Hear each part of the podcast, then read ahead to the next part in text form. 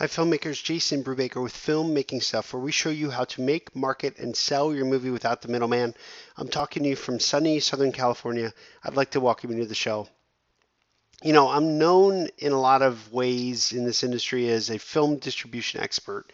Uh, it's mainly because I was talking about the, the concept of self distribution back at a time well before that was the norm. You know, and I've, I've talked about this before, but in the old days, the whole concept of self distribution was one of these taboo subjects. If, if you had to distribute your film yourself, well, then therefore you hadn't made it. And I've often suspected, and now I'm even more convinced of it, that the people that spread those rumors and made you feel that way were in fact distributors who were fearful that in some way technology someday would come along and disrupt their jobs. And that time has arrived. We're now at a point in history, and if you haven't done the research, you know, a few Google searches will reveal this, but we're now at a point in history where the need for a quote unquote middleman is increasingly less. And what's really interesting to me is I still get emails from filmmakers that are like, I don't care if you don't pay me up front. I don't want to spend any money out of pocket for my own encoding. So please, I just want a distribution deal where we give up a percentage of each sale. And if you think about what they're talking about, they're saying, like, look, I would much rather give up, you know, anywhere from 10% to 30% of my ownership for the next five to seven years.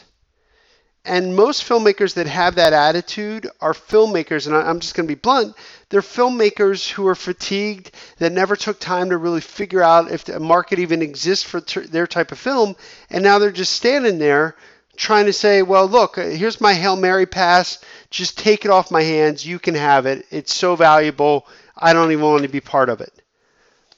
And that's the irony because the filmmakers that get the good deals are the filmmakers that are exactly the opposite. These are filmmakers that have thought from day one how they're going to go out in the marketplace, how they're going to execute, how they're going to get people to their buy now button, and more importantly, how they're going to make this a viable business, not just for the film they're working on now, but for all movies moving forward.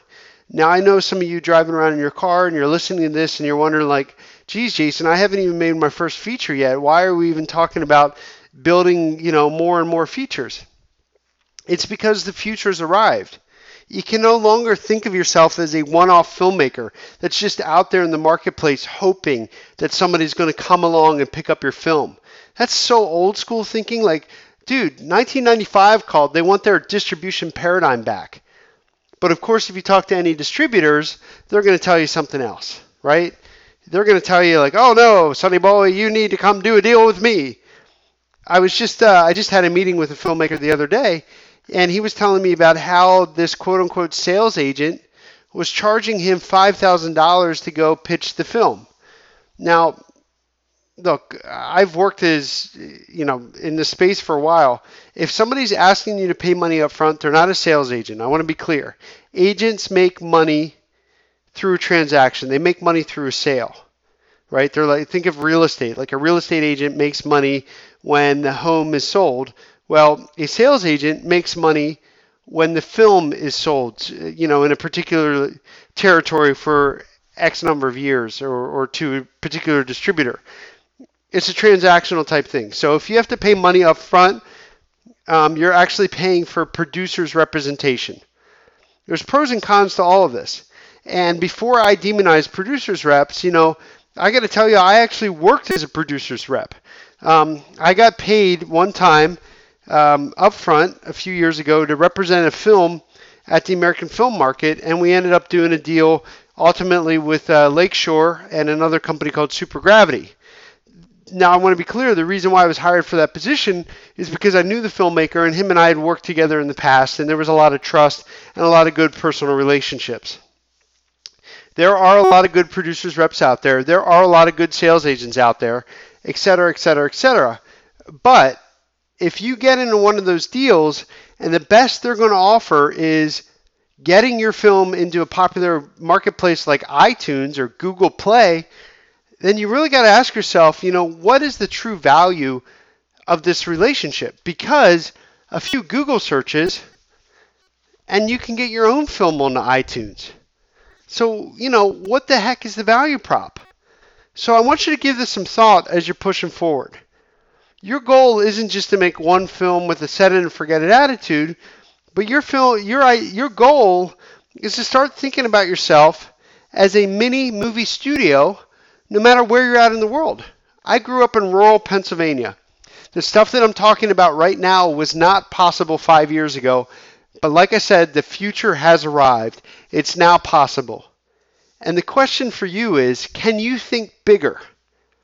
Can you think beyond just the, the, the idea of making this one film and that being your golden ticket to fame and fortune? No. Think instead of building multiple products, multiple pieces of content out there that can pay you a little bit at a time over the next 10 years. And imagine what you could do if you could pump out one film a year, one feature film with with cast with people who have a strong social media following, some names that people are actually searching for on the internet so that they can discover you in places where people actually shop, like iTunes or Google Play or some of the other really awesome platforms that are out there. Imagine what you can do. Ladies and gentlemen, the time is now. There's no more waiting around. There's no more asking permission. If it's meant to be, and repeat after me, if it's meant to be, it's up to me. Um, I, am actually pulling that one from a from a motiv- motivational speaker that I've listened to in the past, which uh, his name is Brian Tracy, and he's fantastic. Highly recommend you listen to Brian Tracy. Um, but there's no more, you know, waiting around asking for somebody to anoint you into the wonderful kingdom of Hollywood you know, Hollywood isn't what it used to be. I'm interested in talking to filmmakers who are empowered by the digital revolution. Filmmakers that know that this is more than just a one off opportunity to show your stuff in the hopes that somebody discovers you. I'm interested in helping you become an entrepreneurial filmmaker. Repeat after me. I am an entrepreneurial filmmaker. I am an entrepreneurial filmmaker. I am an entrepreneurial filmmaker. And the reason why I like that better than saying independent filmmaker or even worse, starving artist filmmaker, the reason I like the idea of talking about yourself as an entrepreneurial filmmaker is you got to look to entrepreneurs. What do they do? Do they ask permission to change the world? No. They just do it. They have a vision for what they want to accomplish and they figure it out one small step at a time. The next two years are going to pass whether or not you decide to take action or whether you decide to just sit in your bedroom and dream about what you're going to do next. Don't waste any time. Get out there, make it happen. My name's Jason Brubaker. This is another Filmmaking Stuff podcast. talking to you from sunny Southern California. If you need me, shoot me an email, jason at filmmakingstuff. And as always, take action and make your movie now.